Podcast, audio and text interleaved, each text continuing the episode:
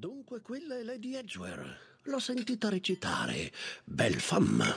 Ah, è una bravissima attrice. Può darsi. Io tuttavia penso che la commedia o il dramma in cui recita dovrebbe sempre essere scritta apposta per lei, perché quella è una donna che non può pensare ad altro che a se stessa, unicamente a se stessa.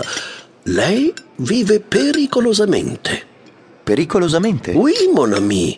Quella donna vede soltanto una cosa, se stessa. E quelli come lei non vedono i pericoli e i rischi che li circondano, i conflitti, gli interessi, i rapporti della vita. Indifferenti al destino di tutto il resto dell'umanità, essi non perseguono che il proprio interesse e sono disposti a calpestare senza pietà chiunque tenti di intralciarli. E un bel giorno vanno incontro alla catastrofe. Eh, non ci si può occupare del crimine senza tener conto della psicologia. Mi segue, Hastings?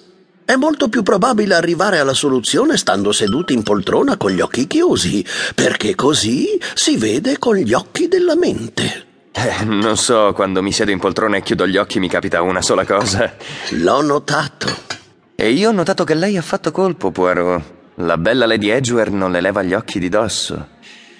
Che sia rimasta affascinata dai suoi famosi mustacchi? Niente di più facile, non vorrà confrontarli con quel ridicolo spazzolino che porta lei sotto il naso. Oi, oi, oi, oi, la cosa si fa seria. La dama si è alzata. Sta per venire al nostro tavolo. Eccola. Viene. Meglio alzarsi in piedi, Poirot. Il signor Hercule Poirot, vero? Ho bisogno di parlarle. Devo parlarle. Certo, madame, se vuole accomodarsi. No, no, non qui. Devo parlarle a quattro occhi. Vogliamo salire nel mio appartamento?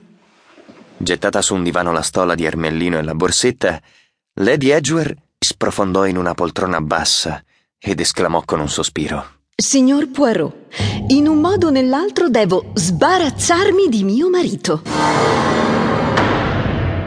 Raggiunto il marciapiede mi voltai.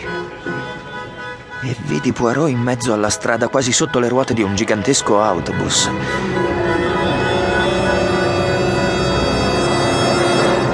Poirot stava impalato come una statua. Istintivamente chiusi gli occhi. Si udì il rumore di una frenata.